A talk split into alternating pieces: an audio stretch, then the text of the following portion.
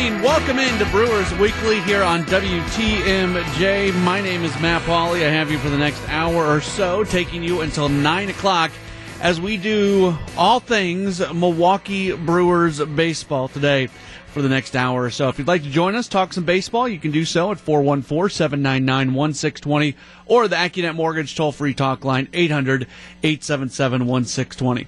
This is the first spring training edition of Brewers Weekly. We kind of have three seasons, maybe four seasons. We the the longest season is the regular season editions of Brewers Weekly, and those are few and far between because they play a lot on Thursday nights, so we don't have shows.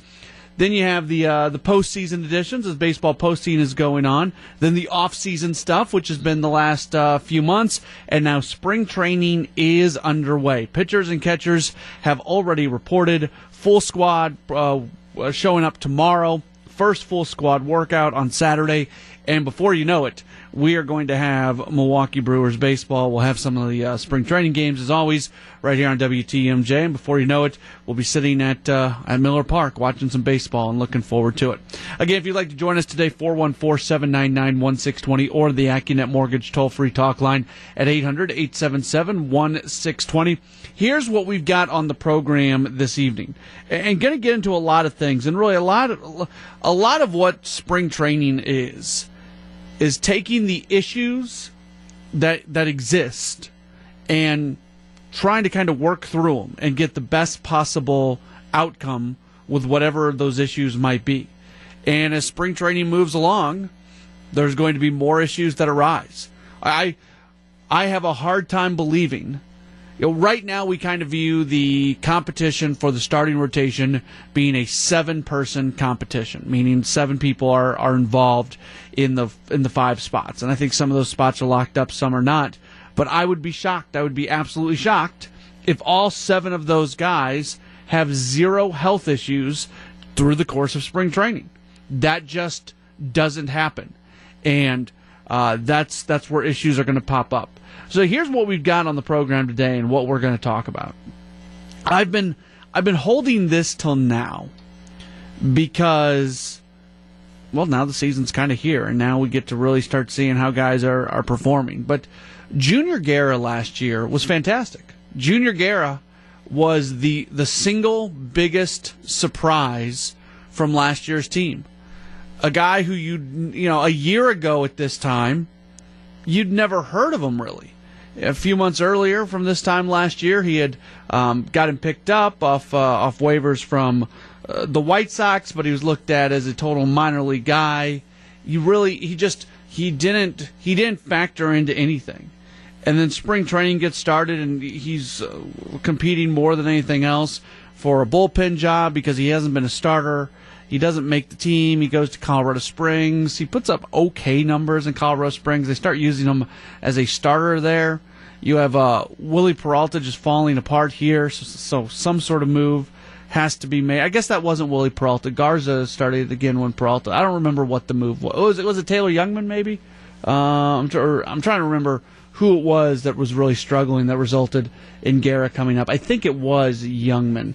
Uh, yeah, so it was it was Taylor Jungmann who was really struggling, and then eventually they just have to do something, and it was like, well, nobody at AAA is putting up that good a number, so let's just call up this Guerra guy. He's a veteran. He's uh, he's had a touch of big league time with the White Sox, and, and let's go from there.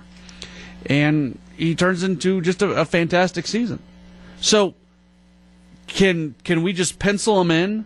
Again for this year for another sub 3 ERA year for another year where he wins three times as many games as he loses? Or should we be worried about kind of that sophomore season and whether or not he's going to regress to the mean? So we'll talk about that uh, coming up. Chase arbitra- uh, chase uh, anderson went through his arbitration case uh, this week.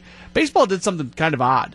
They took all the pitchers who were in arbitration for the first time and they waited till all the hearings took place and then they released all the findings or all the results or all the decisions, whatever you want to call it, at once. And I don't really know why they did that. Uh, it, it was different arbitration panels. I don't know if the panels got together. I, I don't think they could. That would be that'd be like collusion, I would think. So uh, I don't I don't know why they, they did it, but they did it, and Chase Anderson uh, ends up losing his uh, arbitration hearing to the Brewers. Always an uncomfortable situation. Like I just don't get it.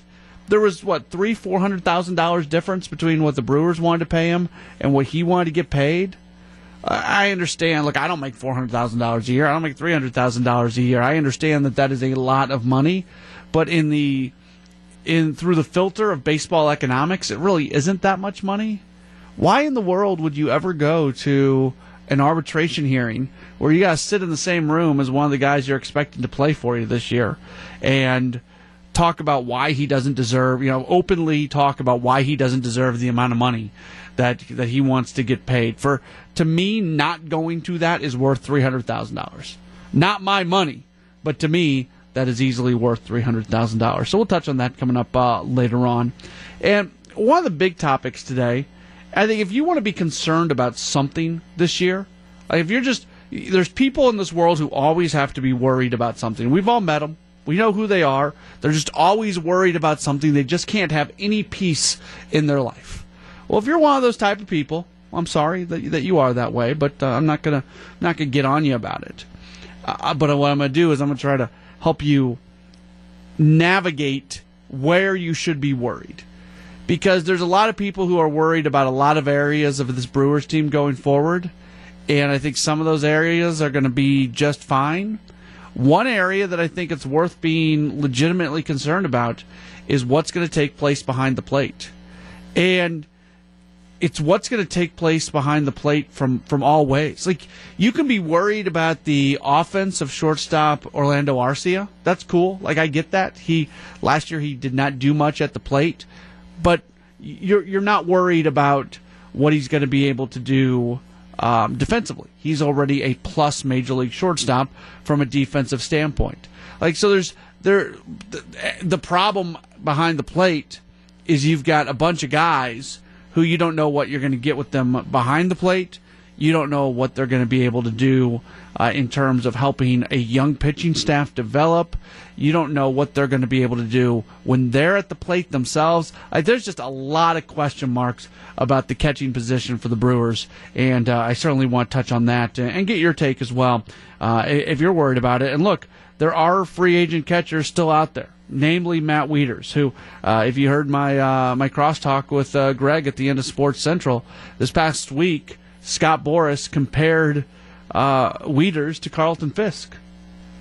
Look, like Wieters is a good catcher. He's he's not Carlton Fisk, uh, but if he's out there long enough, and there's there's other a lot of people just assume that he's going to eventually sign with the Washington Nationals. That they're going to he's eventually just going to take a one year deal with the Nationals and, and try to go uh, set himself up for next year. But if he sticks on the market long enough, maybe something happens, and we'll see what's going to happen with that uh, moving forward. Again, if you'd like to join the program, 414-799-1620 or the AccuNet Mortgage toll-free talk line, 800-877-1620. Legitimate expectations of Junior Guerra for this upcoming season. Can he repeat what he did last season in what was just an absolutely spectacular season. We'll talk about it next. It's Brewers Weekly on WTMJ.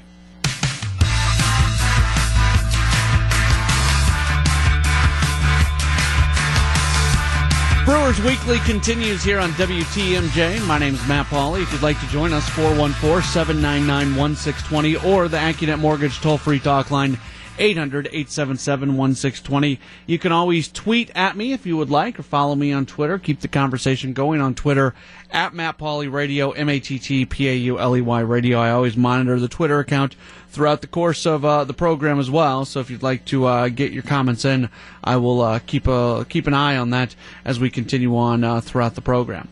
So look, I've spent a lot of time on the starting rotation here recently, and I do think the starting rotation is a strength of this Brewers team. I think you got three guys this year in Junior Guerra, Zach Davies, and Wily Peralta, who you can really count on to give you good starts more often than not. And I think you got a pretty solid competition for those final couple spots between Matt Garza, between Jimmy Nelson, Chase Anderson, Tommy Milone.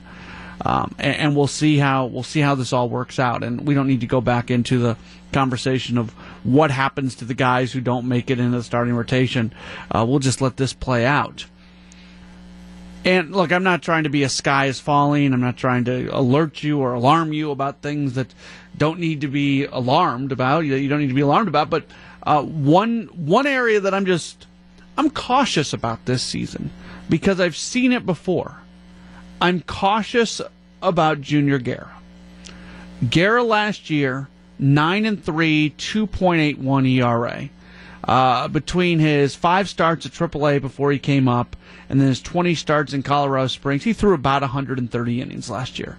That's a lot of innings for a guy who hadn't started more than five games in a season since he started five games in Mexico back in 2012. Uh, and actually checked that. He started eight games in 2015 for Charlotte, but he was still mainly a bullpen guy. 26 games, only eight starts. His innings went significantly higher. Even that year, 2015 in Charlotte, uh, between Charlotte and Chicago that year, he threw j- uh, just under 70 innings. So we're talking about going in one season, going from 70 innings to 100 and, uh, 150 or so.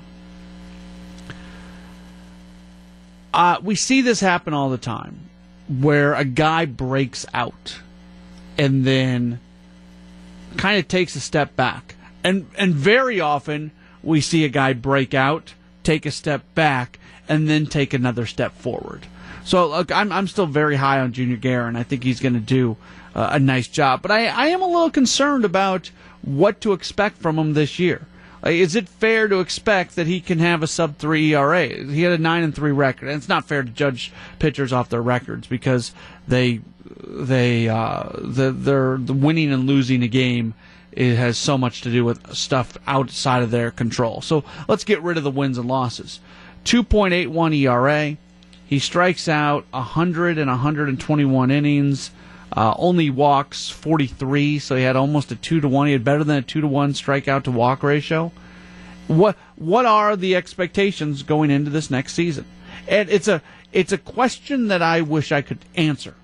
I don't have the answer for you. All I can say is it's fair to hope that he can just be the guy that he was last year, but I also think that if he takes a little bit of a step back this upcoming season, it's not the end of the world, and it can almost be borderline expected. You know, last year at the trade deadline, and Ashton, we talked about this a lot.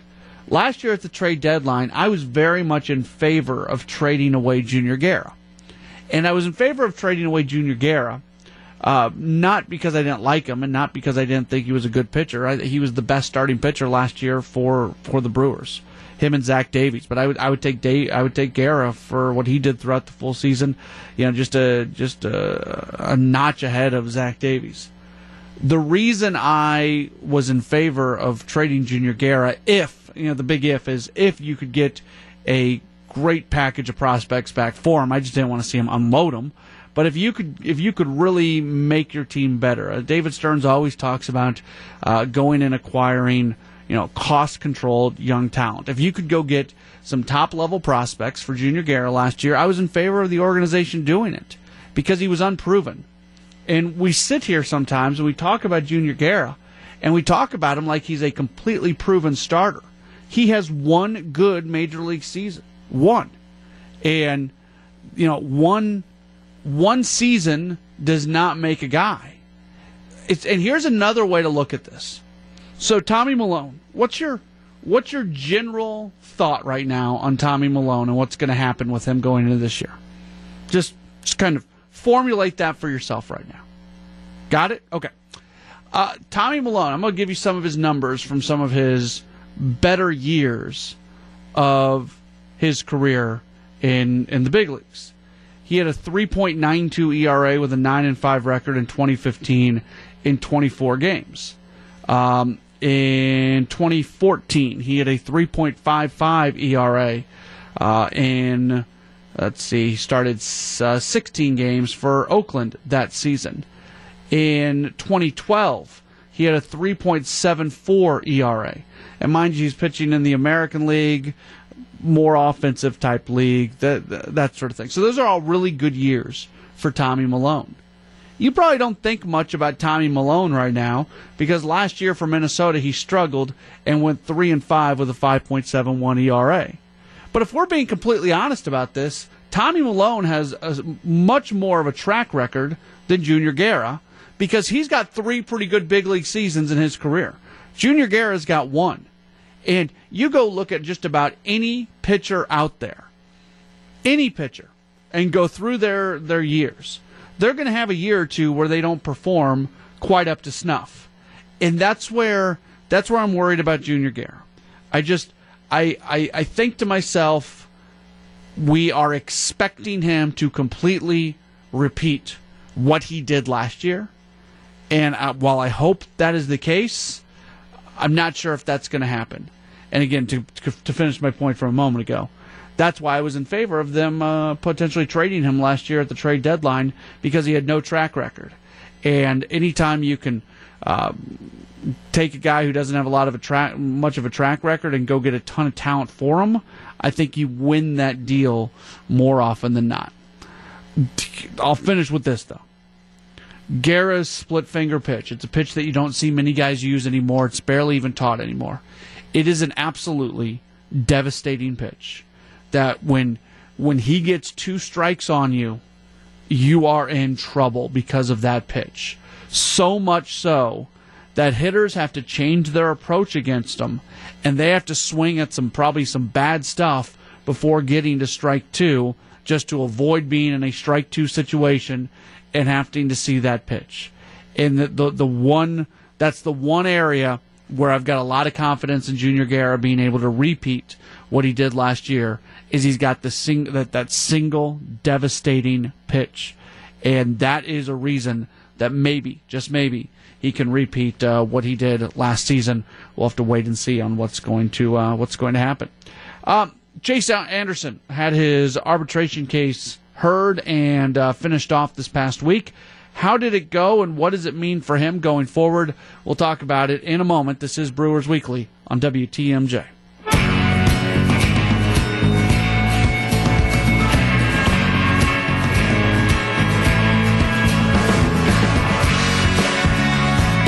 Weekly continues here on WTMJ. My name is Matt Pauley. If you'd like to join us, 414-799-1620 or the AccuNet Mortgage toll-free talk line at 800-877-1620.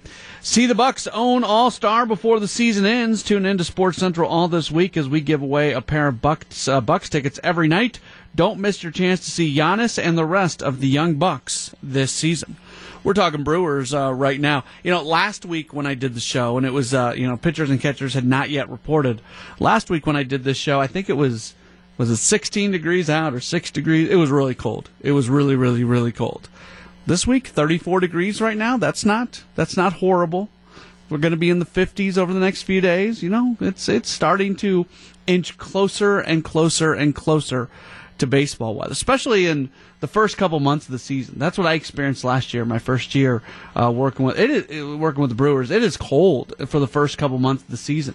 I don't know if they had the roof open at all in the month of even May. I mean, it was just it was cold, and it wasn't until June hit that uh, that finally things started changing from a weather standpoint. And Miller Park is so different when when the panels are closed and the roof is closed, the ball is just it doesn't fly.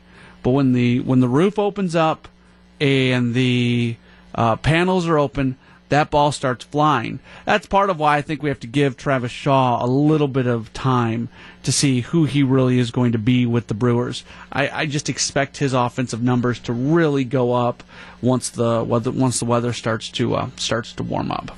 So Chase Anderson uh, this past week went to arbitration with the Brewers. Now, if you hear going to arbitration all the time and you don't completely understand the process, basically here's the deal: uh, as a Major League Baseball team you have exclusive control over your players for a finite amount of time.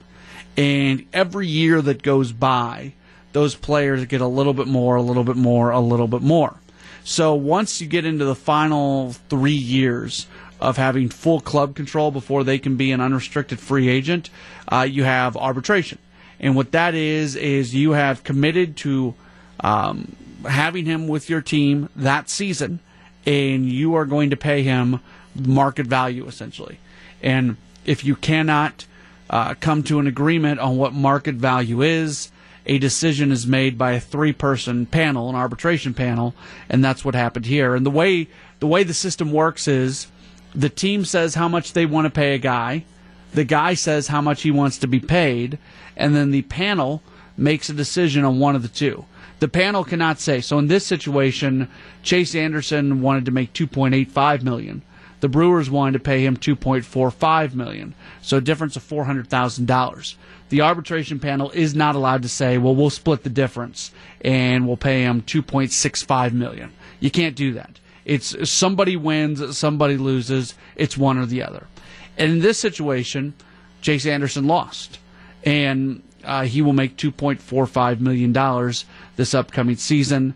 Uh, last year, he was 9 and 11 with a 4.39 ERA in 31 games. He had some really good moments last year, but he also he had some moments that were not especially good.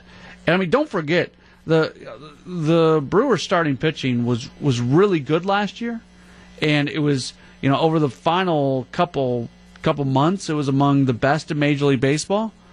But in May, the Brewers had the worst ERA for starting pitchers, worst ERA for pitching overall of of anybody in the National League. And when you look at his season in April, 5.55 ERA. Then in May, he lowered it to 4.55. In June, it jumped up to 6.46. Then July and August were pretty good 4.03, 4.07. And then small sample size in the month of September when he makes five appearances and he had a 1.98 ERA. So it was up and down. It was trending in the right direction as the, uh, as the season did come to an end. He, and the baseball did something weird, or the players' union agreed to. Uh, generally, you go to arbitration, the panel hears you, they make a decision, the next day they announce it. This year, all pitchers who were arbitration eligible for the uh, for the first time, they held the decisions and announced them all at once. Which I don't know why they did that. I don't think the, the different arbitration panels were, were talking to each other. But when all is said and done, uh, Chase Anderson wins you always wonder. I'd, I'd love to talk to Anderson and get his truthful thoughts on what it was like sitting in that room during that arbitration hearing. Because what it is is you as a player present a case on why you should make the money. So Chase Anderson and his representation went to the panel and they presented a case on why he should make $2.85 million. The Brewers, on the other hand, made a presentation essentially saying why he shouldn't make $2.85 million and why it should instead be 2.45 million. It's got to be it's got to be one of the most odd situations that, that you ever go through as a professional where your employer in a very public kind of way because it's happening in a room, not public in the sense that you and I get to hear what happened, but public in the sense that, that you're in a room standing next to each other and uh, you're hearing why you should not make this amount of money that's why I look. I'm of the belief that when when you when you've got a difference of less than half a million dollars, just pay the guy what he wants. Just pay him, or go to him and see if there's any chance to meet in the middle or meet a little bit halfway, past halfway. You know, there's a New York Yankee that there's a difference between there's a difference of two million dollars. I'm trying to remember who it was, but uh, he filed for six million, and the Yankees want to pay him four million. Like that's a that's a significant difference, and you probably can't make that up, uh, even with the Yankees. But difference in uh, 2.45 million to 2.85 million. A little surprised this ended up uh, at arbitration, but it did. The club wins it, and uh, our Anderson will make 2.45 million dollars this upcoming season. This is Brewers Weekly. Uh, coming up, want to get into I think what's what is a bit of a situation for the Brewers. And would love to hear your take at 414-799-1620 or the AccuNet Mortgage toll-free talk line at 800-877-1620. You as a Brewers fan, you were absolutely spoiled over the past however many years with Jonathan Lucroy behind the plate. Well, now you're not spoiled by Lucroy. And now it's trying to figure out not just who the catcher is going to be this year, but also trying to figure out who the catcher is going to be moving forward. It's it, it's a big unknown for this organization. What's going to take place behind the plate? The biggest difference between this team last year and this year is there behind the plate, and a lot of in-house options. How does that affect things? There's still some out-of-house options that are very unlikely to come to fruition, but uh, you never know. Uh, we'll talk about it next. I want to hear your takes uh, on the uh, on the catching situation as well at 414-799-1620 or the AccuNet Mortgage toll-free talk line 800-877-1620. This is Brewers Weekly on WTMJ.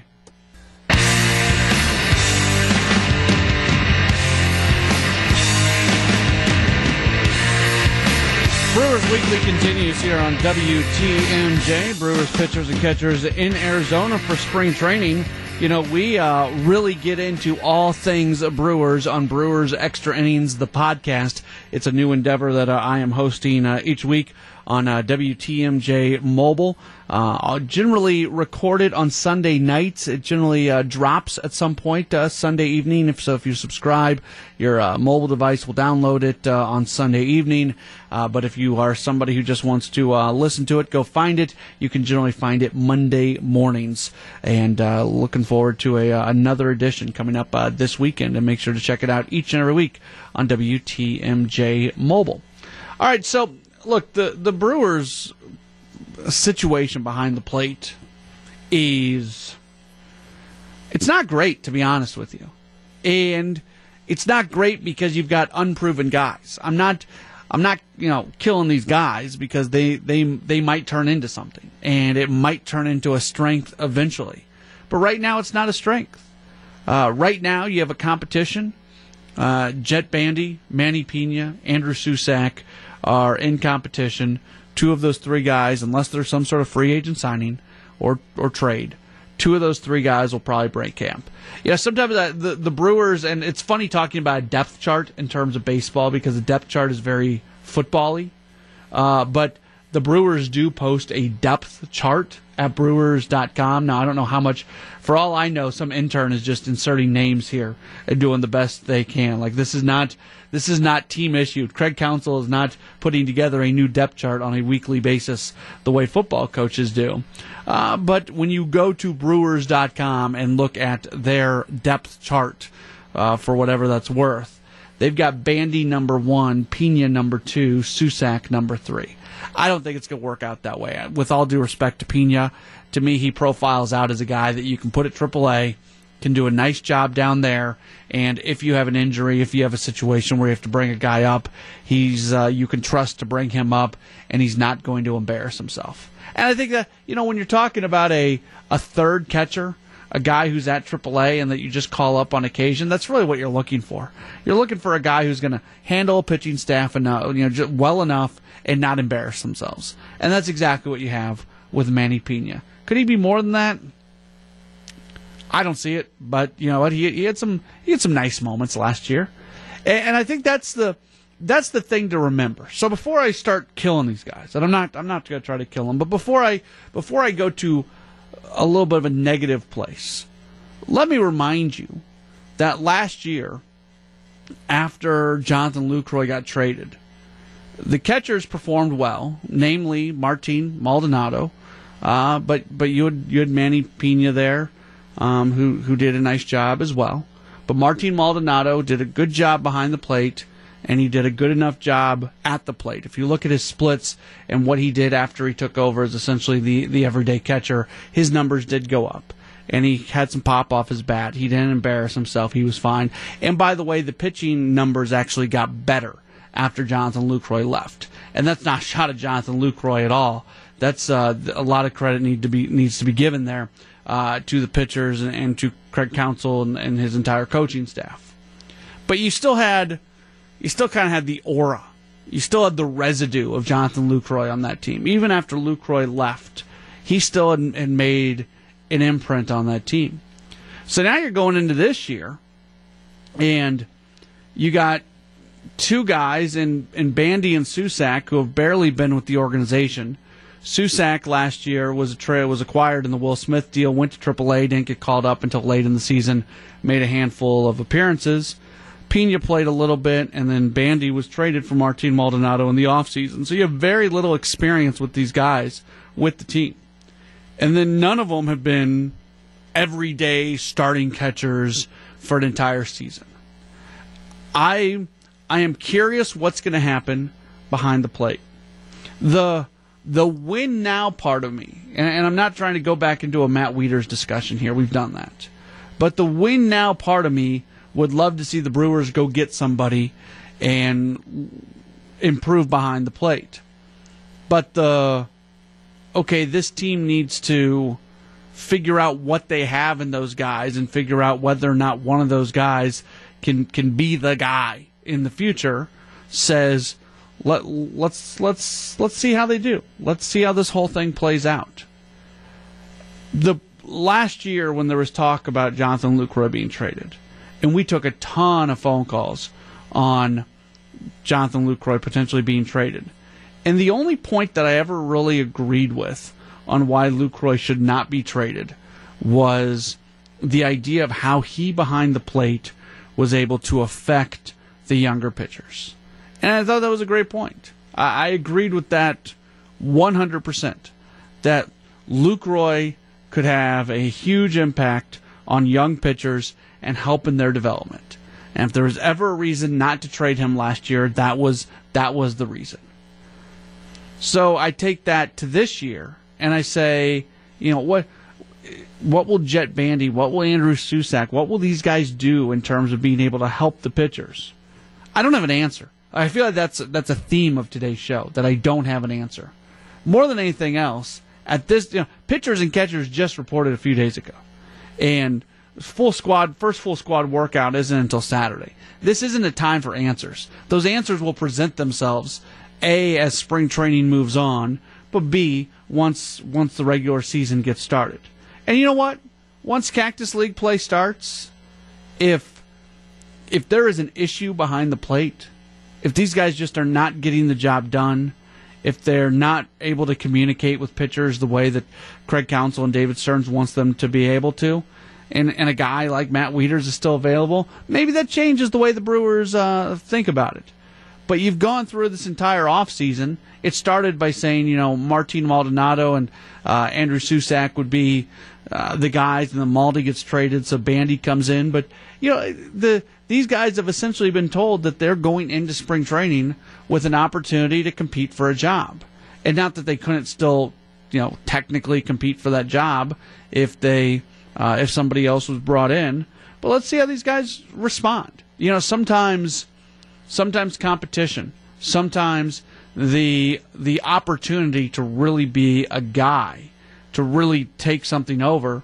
Um, motivates and, and, and really is the catalyst for a surprising situation. And these guys are saying all the right things, by the way.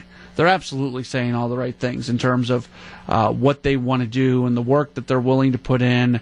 And, um, you know, for, for Andrew Susac, how happy does he have to be that he finally doesn't have Buster Posey in front of him?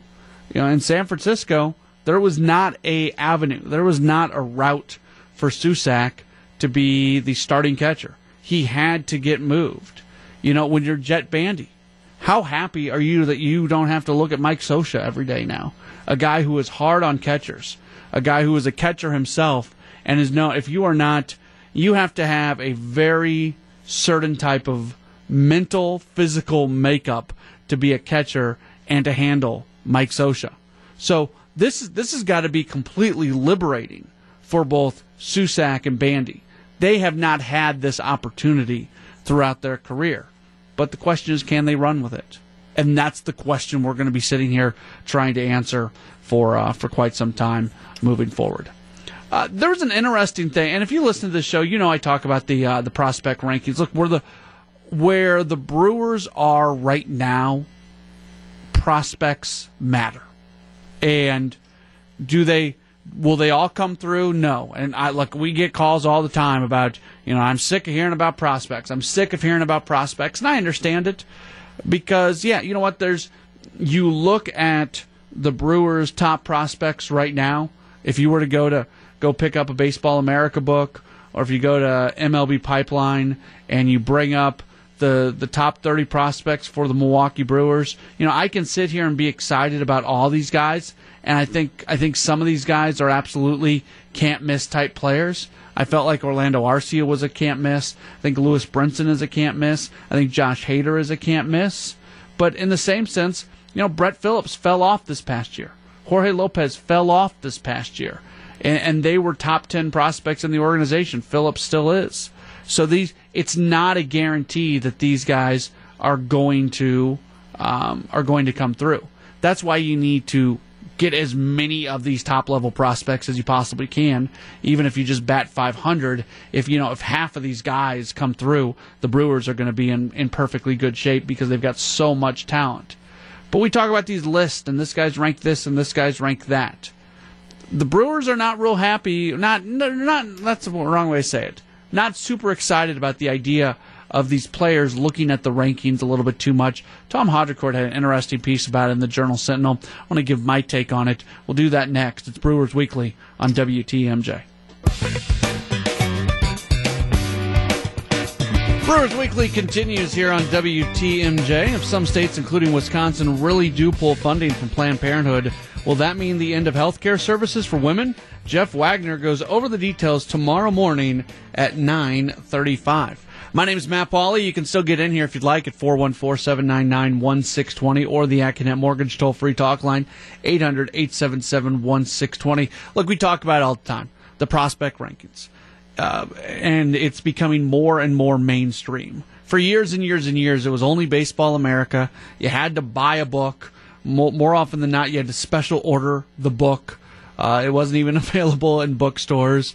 Uh, you know, they, they're now a lot more online. They still have the books, which are fun books to read, by the way. If you pick up the, the Prospect Handbook every year and you want to know something about the uh, the future of the uh, Brewers, it's a it's a good read that Baseball America does. MLB Pipeline, uh, they've just gotten into the business over the last five years or so, and uh, their content is great online. So, in the recent top 100 prospect list by Baseball America, base, Brewers had six players in it. Brent, Lewis Brinson, Josh Hader, Corey Ray, Luis uh, Ortiz, Brandon Woodruff, and Isan Diaz. You, you hear us talk about it all the time about where these guys are at. Craig Counsell was asked by Tom Haudricourt this week about what the message is that they give young guys about all these um, all these lists and, and, whether or not they should be reading it.